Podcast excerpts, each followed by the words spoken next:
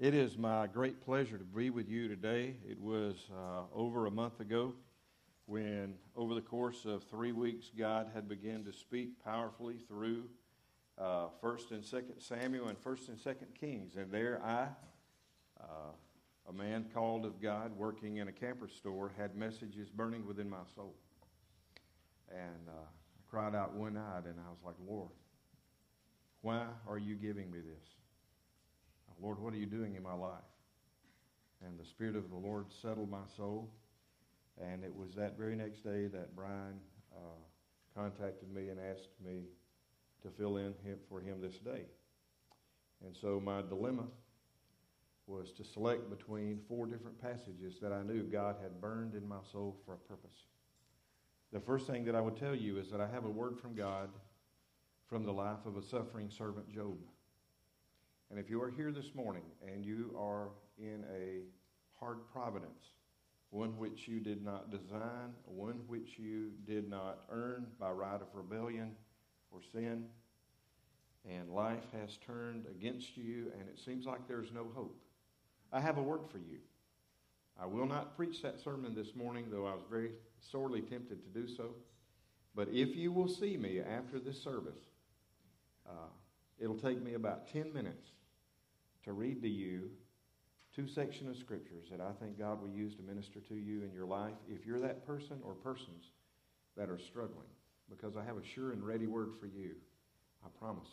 Uh, the Lord has equipped his word with that word. I have a question for you this morning uh, from the scripture, and my question would be this Would God choose to use a rebel? Would God choose to use a rebel? Holy, holy, holy is the Lord God. He is high and lifted above us. His ways are not our ways. His thoughts are not our thoughts. As high as the heaven is above the earth, so are his ways beyond ours. Is truly a holy and unique God. In the Psalms passage we heard read, the Lord said, Just as the heavens are afar from the earth, so is the loving kindness that is spread out to those who fear Him. And so maybe we could ask the question not only would God use a rebel, but would God use someone who does not fear? Would God also spill this incredible favor on someone who had no respect for God? There's an interesting story that we find in the Old Testament. The nation of Israel was in a particular quandary. All the nations of the world had a king, Israel did not have a king. God had chosen to rule them through his law and through the judgment and the wisdom of judges who would rise up and fall depending on the uh, spirituality of the nation of Israel. And so here's a nation going through cycles of judges, and they cry out, "Oh, give us a king! Why can we not have a king?" And and uh, God comes to Samuel and said, "Samuel, give him a king." And Samuel, the prophet, is torn. Oh, why do they want a king? And God said, "You tell them if they have a king, here are all the terrible things he's going to do. He's going to make you pay federal income tax. He's going to take your children and send them to war." He's going to take your sons and make uh, your daughters and make them bakers. He's going to take your sons and make them servants. He's going to make your life very difficult. You don't want a king. But if you must have a king, I will give you a king. And the people said, Give us a king. And Samuel's heart was rent. And God looked at Samuel and he said, Samuel, they've not rejected you, they've rejected me. Don't feel emotionally distraught, Samuel, because they have not rejected you, my messenger. When they reject you, they have rejected me. I want you to remember that. Saul is found, he's the tallest of the tall, the most handsome of the handsome, the most impressive of the impressive. Saul is a king that's chosen by Samuel under the direction of God, and now they anoint Saul king, and Saul, this striking figure of a man would be an emblem of the nation. Actually, he would become a pitiful sight and a tragic failure within Israel. I want you to listen as I read a story to you. I'm going to read through the story and I will go back and exegete it. Listen to the life of Saul. And then Samuel said to Saul, The Lord sent me to anoint you as king over his people. Samuel had already uh, had a coronation, and Saul was already king when these words were spoken. The Lord sent me to anoint you as king over his people, over Israel. Now, therefore, listen to the words of the Lord. Thus saith the Lord of hosts I will punish Amalek for what he did to Israel, how he set him against him on the way while he was coming up out of the land of Egypt. Now go, strike Amalek, and utterly destroy all that he has. Do not spare him Put to death both man and woman, child, infant, ox, sheep, camel, and donkey. And Saul summoned the people and numbered them in Telaim, 200,000 foot soldiers and 10,000 men of Judah. And Saul came to the city of Amalek and set an ambush in the valley. And Saul said to the Kenites, Go depart, go down from among the Amalekites, so that I do not destroy you with them. For you showed kindness to all the sons of Israel when they came up from Egypt. So the Kenites departed from among the Amalekites. And so Saul defeated the Amalekites from Havilah as you go to Shur, which is east of Egypt. And he captured Agag, the king of the Amalekites, alive and he utterly destroyed all the people with the edge of the sword. But Paul and the people, but Saul and the people spared Agag and the best of the sheep and oxen and fatling of lambs and all that was good, and were not willing to destroy them utterly, but everything despised and everything worthless that they were utterly destroyed. God issues a command through his prophet Samuel. Samuel, the obedient prophet of God, shunned by a nation who disparaged and disrespected the role of God's prophet, comes to the king that he himself had selected under the direction of God and had lifted up to be king over Israel. And Samuel comes to this king He speaks a word to him. The first thing I want you to see this morning is the Lord establishing clear, undisputed communication between his prophet and his servant. You see, when there is an authority in your life, when there's an authority in your life, whether it be the government, a magistrate, your boss at work, your parents, kids at home, someone whom God has placed headship over in your life, a husband in a home over the family, an employer over an employee, someone that God has specifically selected to give a privileged position of influence, to give instruction and direction. So Samuel would be to Saul.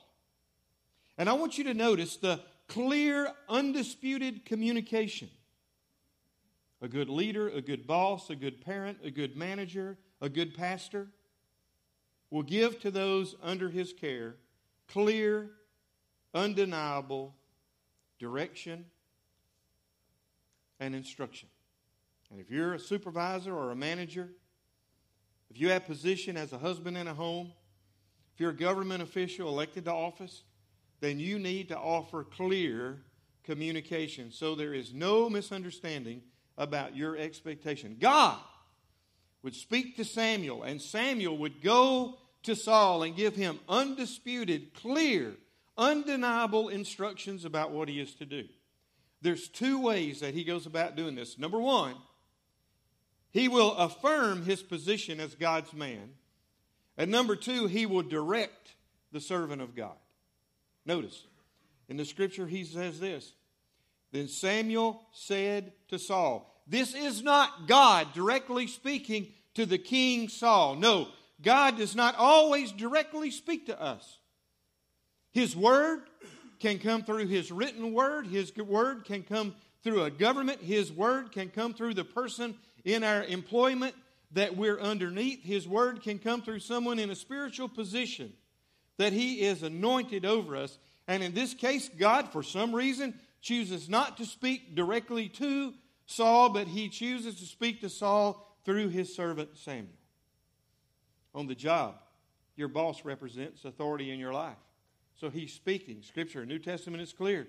Work unto your employees as unto the Lord, not pilfering or with eye service, but with sincerity of heart, as unto the Lord Jesus himself. Person God has put in your life. Young people, your parents, teenagers, your mom and dad. They represent the spokesperson of God. Now, if they oppose the Word of God, or they're immoral, reprobate, or they're asking you to murder somebody, or be sexually crude, no, that you don't obey them then. Generally, when a person in authority speaks, they represent the very Word of God into your life. And we Americans don't like authority. We live in North Mississippi. I mean, our football team is called the Rebels. We have a, we have a real problem with authority. You go all over the world, other countries work in groups and, and they like to be involved in group activities and they don't make individual decisions, and Americans are notorious for making individual decisions. So we have an issue in America with, with rebellion, and I believe that this passage will apply to us so clearly. Samuel said to Saul, The Lord sent me to anoint you as king over his people the first thing that the prophet did is remind the king that God had anointed him, Samuel, and that Samuel had the right to speak in his life because he was the one that God used to call him into a position of service. So the first thing he did is the Lord, he reminded him that the messenger was established by God. The second thing he did is to command him to listen to his words. Notice how Samuel tells the king of Israel, Now therefore, what's the therefore, therefore? Because God placed him in a position of authority. Now, because of that, listen to the words of the Lord. And now I want you to see the message that came from the Lord. First of all, we're going to look at the motivation. A good, a good leader will always tell the person that's that's underneath him why he's going to do these things, when and where and how it will happen. So notice, the Lord, the, thus saith the Lord of hosts, I will punish Amalek for what he did to Israel, how he sent himself against him on the way from where he's coming from Israel, from Egypt. So the what is there's going to be punishment. That's the big picture. I will punish Amalek. So somebody will give you a big picture. Your parents' kids will give you a big picture. They'll tell you generally what they want you to do. If you're on the job, you're going to get a big picture of how the company is going, what direction it's moving in. If you're in church or your own staff, you're going to get a big picture of the pastor about what your primary role or job is. But not only is there a big picture, not only a what is going to happen, the punishment, but there's a why. It's going to be done because they attempted to disrupt the people of God coming out of Egypt to go to Canaan to have the promised land. So the why is because of how that person had tried to impede the plan of God. And the when and the where was coming out of Egypt into Israel. So in this clear communication given to the one under authority, spoken through by the prophet, there is a what, why, a when, and a where. So parents, when you're raising your kids, don't always just give commands, though the command is good enough for a child to obey. But a wise leader will explain the when, where, the why, and the how when it is appropriate. Sometimes a child doesn't need to know that. Sometimes a teenager needs to learn how to obey simply for obedience sake. But generally, wisdom in good communication is not just given instructions and directions, but given the motivation of why those things should be done. Then there's a battle plan that's given. Then the scripture, he says, number one, strike Amalek. Number two, destroy all that he has. In other words, all the property and all the possessions that are in the entire city, destroy them, burn them. They are to be no more. Very clear, precise instructions. Number three, do not spare him, i.e., the king, Amalek. Agag. Don't let Agag live. Why? Because he can reproduce, and then his sons and daughters would claim heir to the throne, and to be ongoing battles for years and years to go. You never let the king live, you kill the bloodline of the enemy. Then, fourth, the shocking truth that God gave utter destruction. The men, the women, the children, every kind of living, breathing animal and livestock is to be destroyed. God had determined that this enemy was to be totally eradicated, never, ever to be a plague against Israel again. Very, very clear destructions. Well, let's move on from the clear communication and let's look at the response of the recipient. Let's look at what does Saul do when he's been commanded. Verse 4. And then Saul summoned the people and numbered them in uh, Telaim, 200,000 foot soldiers and 10,000 men of Judah. First note I would make is generally in the Old Testament, when a king numbers an army, there's disappointment from God or there's judgment from God because it reveals that the man put in a position to lead does not have the respect of God. He is a man of fear and not faith. Many times, kings are judged because they numbered armies. It shows that they're putting their faith not in the hand and the power of a sovereign God, but in the strength and size of their army and chariots. First bad move by the part of Saul. Second, Saul came to the city of Amalek and set an ambush in the valley. Saul did not want a head on collision, he wanted to do something covert. He was a coward, he was a fearful king. Not a bad tactic, not unholy, not unwise, but it does reveal something about who he is. The next thing he does, Saul said to the Kenites, Go and depart.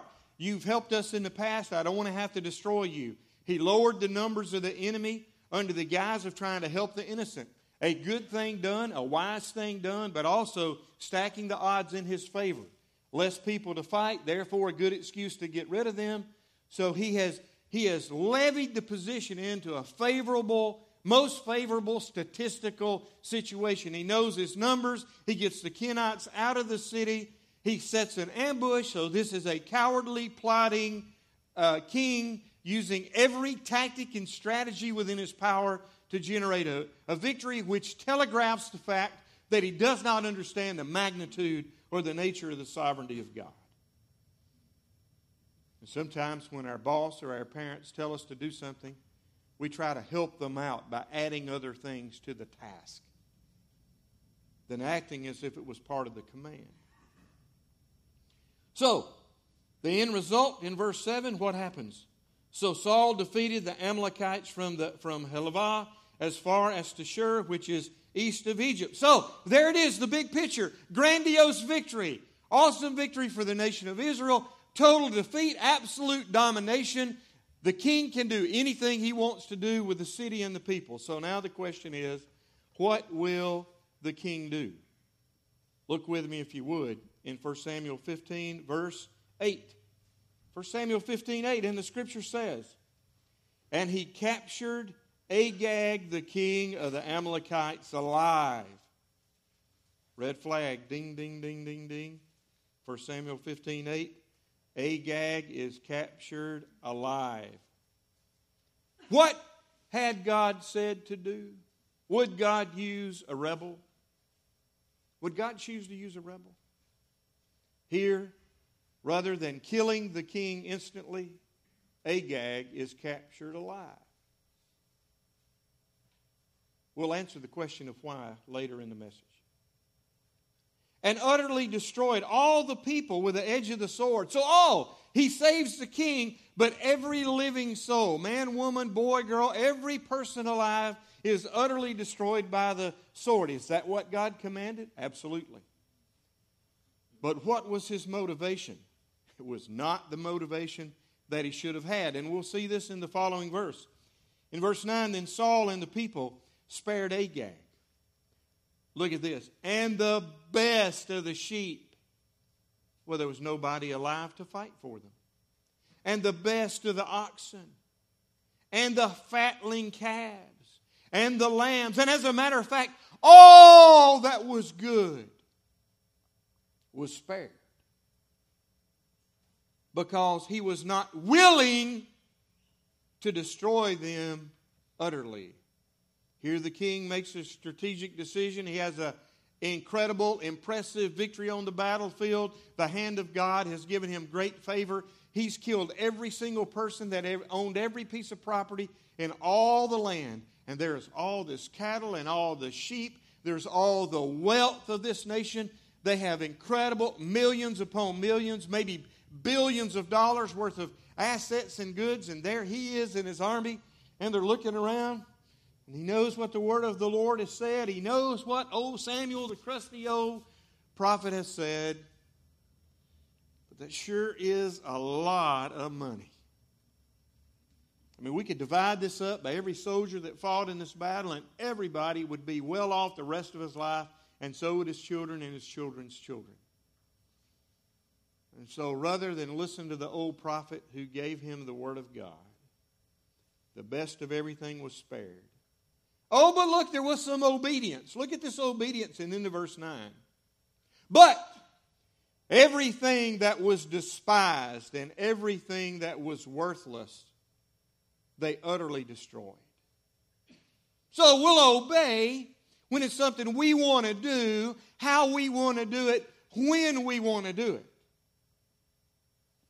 But if it's not what we want to do, if it's not how we want to do it, if it's not when we want to do it, now we won't, not now. Let's take them home with us. Instead of instead of being on the battlefield doing business, let's just let's take it all home. Well, we can make our decision at home. We can do that at home. We can we can kill them later. We can offer sacrifices in the temple. Hey, there's a good excuse. These are sacrifices to the Lord. Yeah, that'll work. And so they drag this home.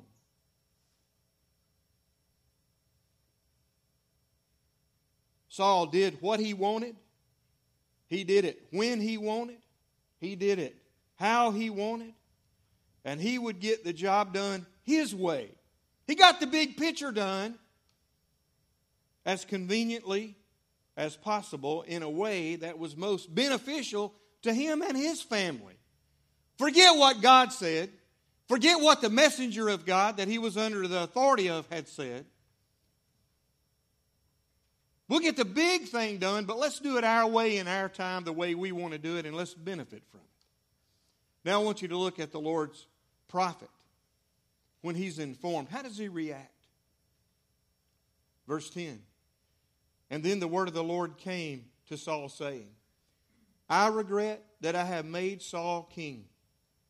I regret I made Saul king, for he has turned back from following me and has not carried out my commands.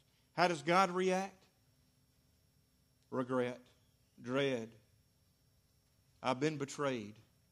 The man that I chose has accomplished my will his way and his time, where and how he wanted to do it. In other words, he has total disregard for me. Not only for me, for the man I anointed to put in his life, to give him direction and instruction. So let's have, see how, how do you think Samuel responded? Did he blow up mad?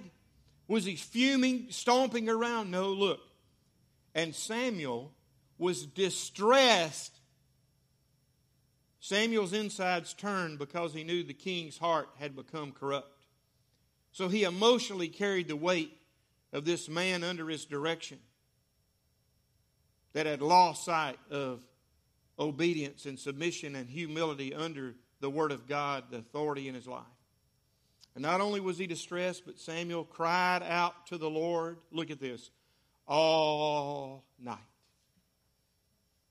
Man, when you've got somebody under your authority on the job and you're a supervisor or a manager and they're a rebel, and they don't do things the right way, they don't follow through, it's a vexing, perplexing thing to do. Even where I've been in some churches that run three and 5,000 people. We've had staff people, sometimes 10, 15, you know, 40 staff people. And when you have a staff person who's doing their own thing, their own way, only worrying about the big picture, you know you have a rebel. It's a hard thing to deal with. It's vexing. You'll fast and pray because it reveals something about the person far more disastrous than simple disobedience. They've got a total disrespect for authority, for the position they placed in, and don't understand that God anoints authority through his sovereign hand, and basically you have a rebel working on the job. I work in a camper dealership. I've got two great managers, uh, Larry and uh, Michael.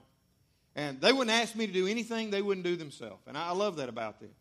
But can I confess to you and tell you, I don't want to have to do everything they tell me to do. Larry's been there a long time. Michael's been there forever. And the only thing I can do is say, God, put me here. These men are in a position of authority. And I have the right to go privately, like Daniel did in the book of Daniel, to appeal to my authority. But if they tell me what to do, then if I stay there as their employee, I am obligated by God Himself to do what they've told me to do. Now, I've been in jobs where my managers and supervisors were jerks and morons, just being frank with you. And it was very, very hard to respond to somebody who was so uh, naive and stupid at times. But when I was young, my dad taught me a lesson. If somebody's in a position of leadership, they've earned the right to fail. Don't try to succeed without them knowing why they did, because if they don't understand why it worked, they'll make the same mistake on a bigger level at another time. Let them fail. Appeal to them, tell them pri- privately what you think. If they say no, do what they say and let it fail. Be under authority. Saul was not trying to save the kingdom, that was not his noble motive. He was trying to be wealthy and he was trying to be loved by the people by giving them what they wanted. When a king makes a decision based upon his family, he makes there's all through Scripture. There's terrible times that kings make bad decisions because of family members. Probably the worst is when uh, King Ahab had a wife, Jezebel, and she needled him to death about Naboth's vineyard until finally they made a stupid decision. And, gentlemen, I'm sorry, but your wife and your children cannot dictate what you do on your job, how often you do it, and where you do it. God has placed you there. Ladies, if you're in a position working a job and you're not at home, God has placed you there. And you have responsibility to your, in, to your employer to do the things that they've asked you to do, as inconvenient as it might be. He had the same problem. Samuel rose early in the morning. Let's see how Samuel responds. What does Samuel think now that, now that he's done it? Samuel rose early in the morning, rose early in the morning to meet Saul, and it was told Samuel, saying, Saul came to Carmel, and behold, he set up a monument for himself, and turned and proceeded down to Gilgal. The most, the most pitifully sad thing I find in this entire series of passages is this one fact. Ladies and gentlemen, Samuel knew God so little and he was so arrogant and such a rebel that he actually believed, he honestly believed that God would be pleased. He really did. He knew very little of God. Not only that, but he was proud of himself. Not only was he proud of himself, but he was publicly making himself a spectacle, so that he did something only one other king that I remember in all of Scripture did. He built a monument to himself within Israel. Can you imagine a king building a monument to himself? He built it there for his own glory. Oh my, he did not know God very well. Can I tell you, sometimes, I'm going to be honest with you. I think God, through this passage, has reprimanded me, his servant, because there's times in ministry when I have built monuments to myself. Just being transparent. No reason to hide it. God knows it. Now, was it a building I built? No. Was it something physical? No. There's things that God has done in my life that I have boasted in, that God has reminded me, son, you, you, you're walking real close to that edge of being Saul. You're taking too much glory. It's okay to be excited about being in the middle of what I'm doing, but you're starting to take ownership.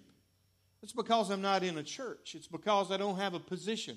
It's because I'm not in leadership and trying to scrap and survive and have my self esteem and dignity. I start to boast in the things that God's done in the past to give me meaning. When the fact that I'm loved by God and I'm His child and He loves me is enough for me. that I know He's called me and I don't have to live in the past. Sufficient for me to live into. Have y'all ever done that? You run into a dry spot in your life and you have to live off the past? Man, I saw this in this passage, made the hair stand up on the back of my neck. I got on my face before God. God, I don't want to build.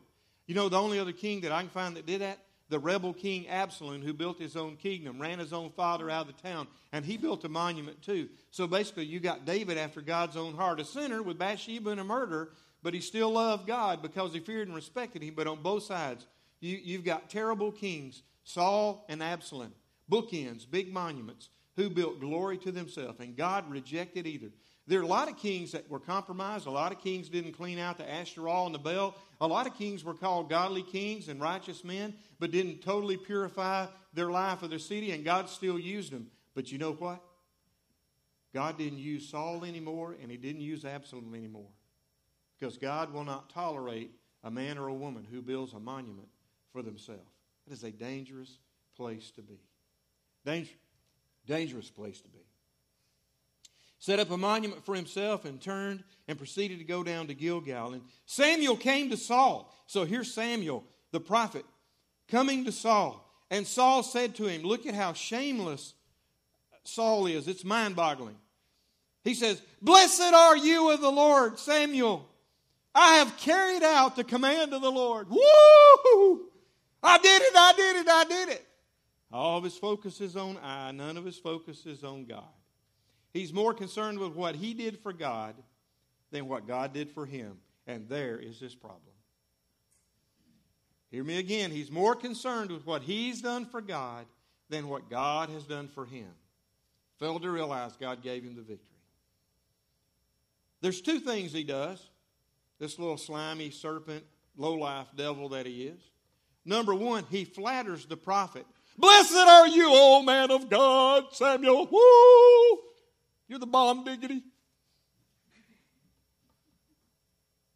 He hadn't listened to Samuel. He had no respect for Samuel. That's just crass flattery.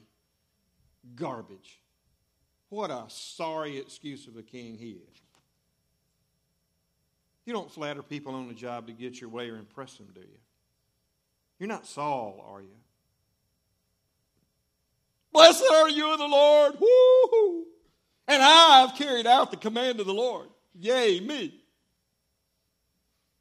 This king has a real problem. He has a real problem. Samuel cracks me up, and Samuel looked at him and said, Then what is this bleating of the sheep in my ears and the lowing of the oxen? Ma, ma, ma. You got you know, millions of livestock coming in. I've obeyed the Lord God. Yay, me.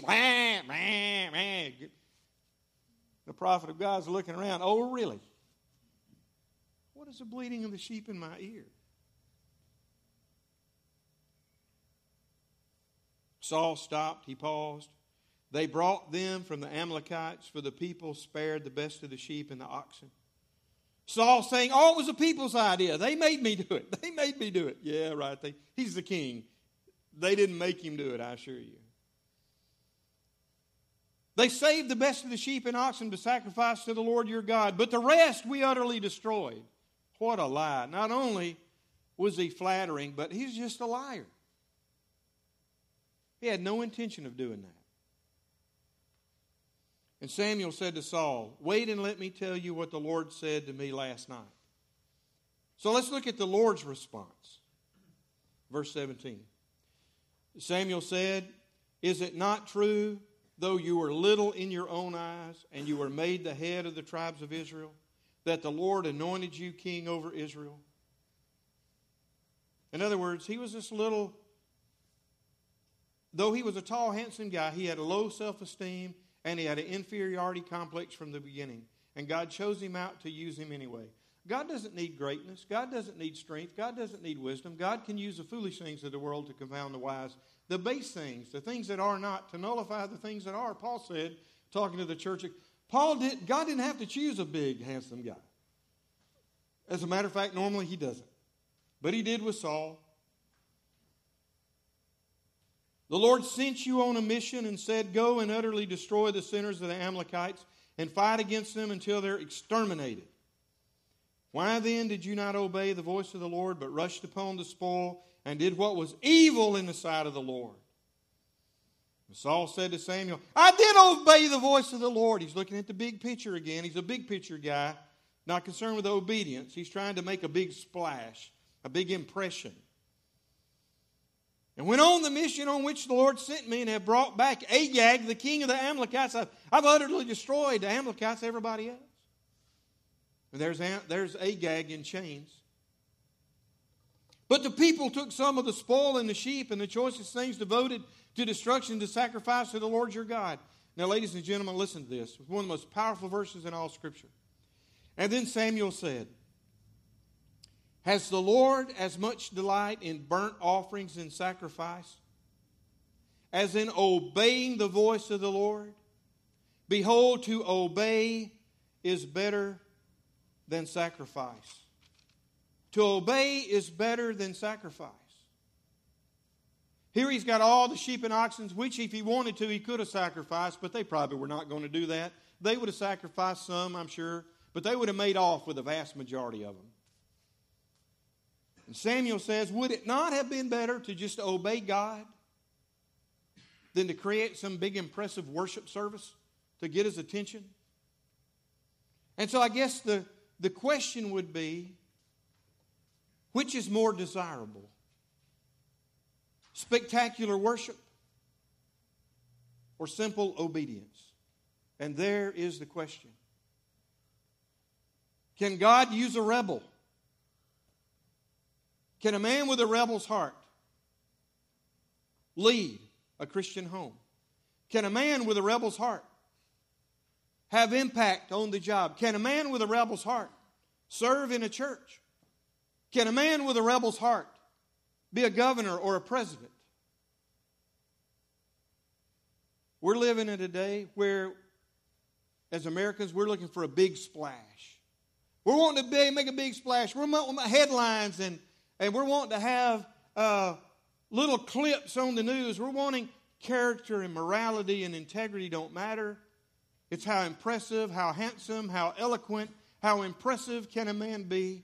And we have lost our way as a nation, as a culture, as a civilization. Our government's in trouble, our churches are in trouble, our families are in trouble because we're trying to create images with brand names and with job titles rather than with character, with service, obedience, and love. So, my question is can God use a rebel? Which is better, spectacular worship or simple obedience? What would have been better? For the man of God to have listened to the person God put in his life to give him instruction or directions? Or would it be better for Saul just to go and try to create the best worship and impress everybody and think that was good enough for God? And, and what are you doing? How are you living your life? How, listen, how am I living my life? That's a big question. How is Wade living his life? Am I living to impress men or am I living to impress God? And there, ladies and gentlemen, is the question you have to ask yourself.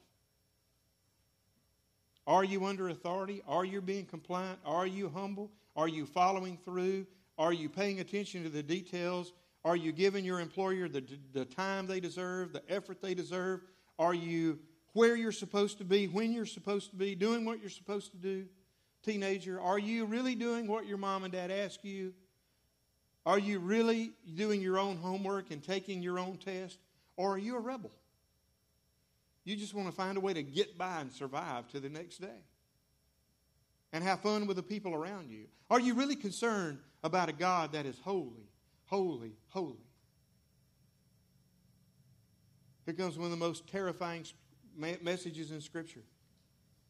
When I think there's rebellion in my heart, this verse just makes me quake and quiver and be terrified in the presence of God.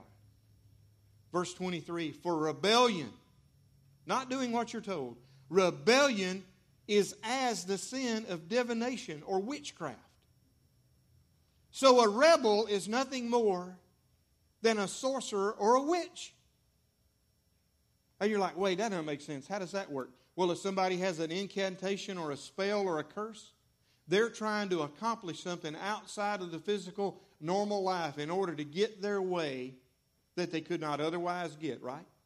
And what does a rebel in school or on the job or in church or in government or, or in business do? They're trying to circumvent what's expected of them, demanded, anticipated, and they're trying to get what they want another way that's an easier, quicker path. It's microwave obedience, instantaneous gratification without paying the price to put in the time, do the due diligence, the study, the work, the research, the sales calls, the prayer, whatever it may be in your life. It's a shortcut. It's when we take shortcuts. We view the person as a position of authority God put there as the enemy and not the handmaiden of God to bring about character in our life. Look at the next one. And insubordination is as iniquity and idolatry. What's insubordination? Insubordination, it's when you won't be subordinate, when you won't be underneath, when you won't follow through and listen to the person over you. Insubordination is like idolatry, it's another God because you have set yourself up as your own idol, and it's iniquity. Iniquity is a Hebrew word for twisted, bent, wrong. And now let's finally look at we've seen the reaction of the prophet, we've seen reaction of the king, we've seen the reaction of the people. Let's look at the reaction of God. The end of verse 23. Because you have rejected the word of the Lord, he, God, has rejected you from being king. I would ask the question can God use a rebel? Will God use a man or a woman with a rebel's heart?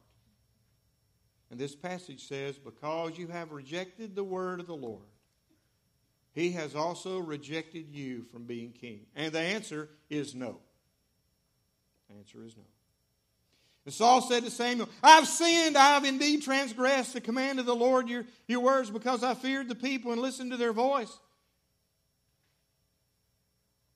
When you and I listen to people in our family or coworkers or the community, when a politician listens to the majority of people rather than to the Lord God and His justice and righteousness, when we let our wife or our husband influence how and when we do our jobs, he said, I listen to the voice of the people. I've sinned, I've sinned.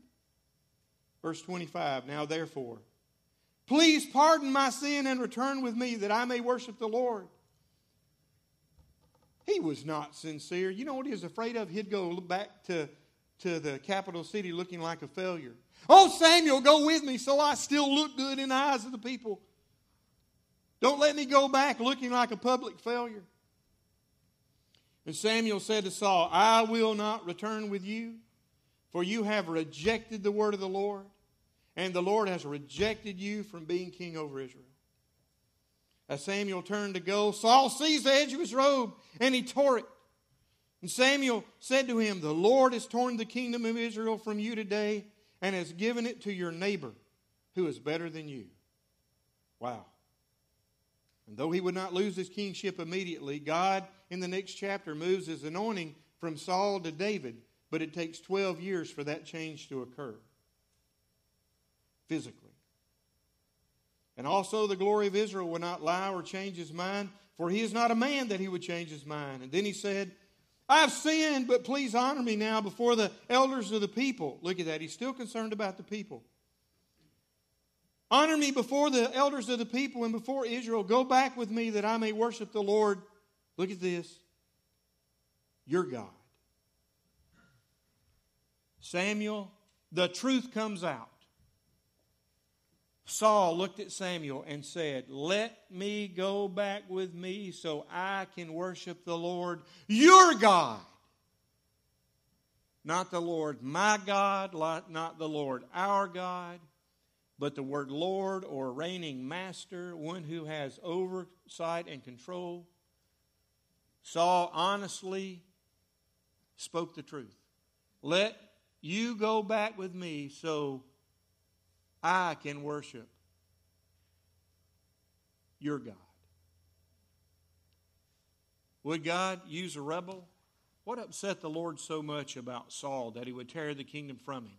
Other kings had radical failures. David slept with Bathsheba, murdered his commander in chief. Uh, uh, Uriah the Hittite, his next door neighbor, a man of great renown.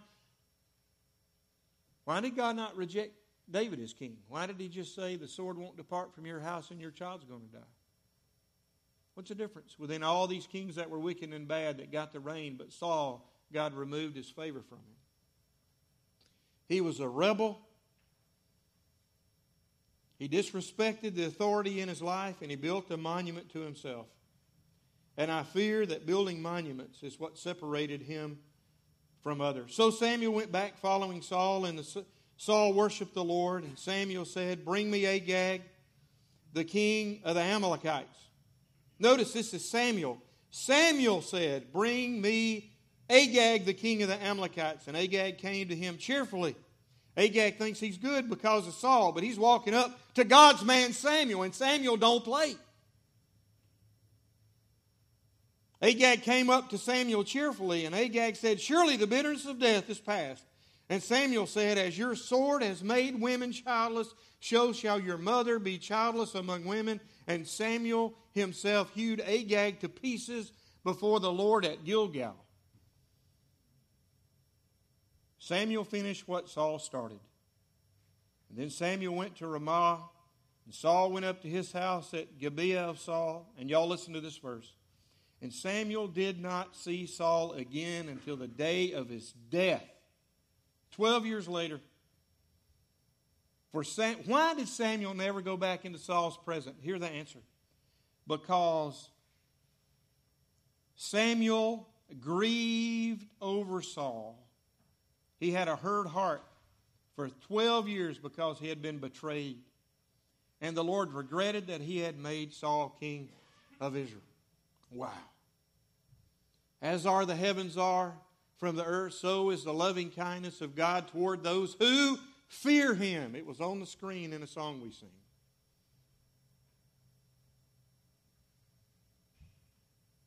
Saul's problem is that he did not fear God. He had no fear or reverence for God. It was all about God has chosen me, I'm king, woohoo, I'm a leader. I'm a... But it's not just good enough to have the favor of God. We need to have a healthy fear of God. Because any child of God that's not disciplined according to the text is a bastard child. A child that doesn't belong. If there's a child that can be a rebel and God does not bring discipline on that child, the book of Hebrews proclaims that that child is no child of God. They have a fake faith. The fact there's no discipline in their life proves they have no father. For just a minute today, I want to ask you the question which I had to ask myself, and I have found within my heart that there's a heart of a rebel. We all have a sin nature. I found within my heart that I'm starting to cling to build monuments. And I'm just being transparent with you. And you need to be equally as transparent with yourself. Are you under authority? Do you disrespect? Cut corners? Are you a wife who despises your husband and hates any direction? Are you a child that despises your parents and does just enough to get by? At school, do you not try your best and all you want to do is just enough not to create discipline and havoc? Or are you earnestly and sincere, sincerely, without just eye service, serving the one that God has put you in a relationship with for His sake to do His job? Are you on staff here and struggling with your position, obedience, direction? Are you in a position as a teacher and you're taking shortcuts to do as little as possible to to lead your small group. And I know you'll immediately say, Oh, I need to quit my small. No, you just need to love God and serve. You don't need to quit. It's what we all do is take the cheap way out. No. If you're a child, try to do your best, perform, take the assets God's given you, kids, and become who God intended you to be. Develop your skills in school. Study, learn, grow, pray, live in the Word. Live in the, wor- the Word, not in the world and on the job. Be broken and obedient. And try to perform at the highest of your ability. No matter what the labor union around you threatens you to do because you work hard and they don't.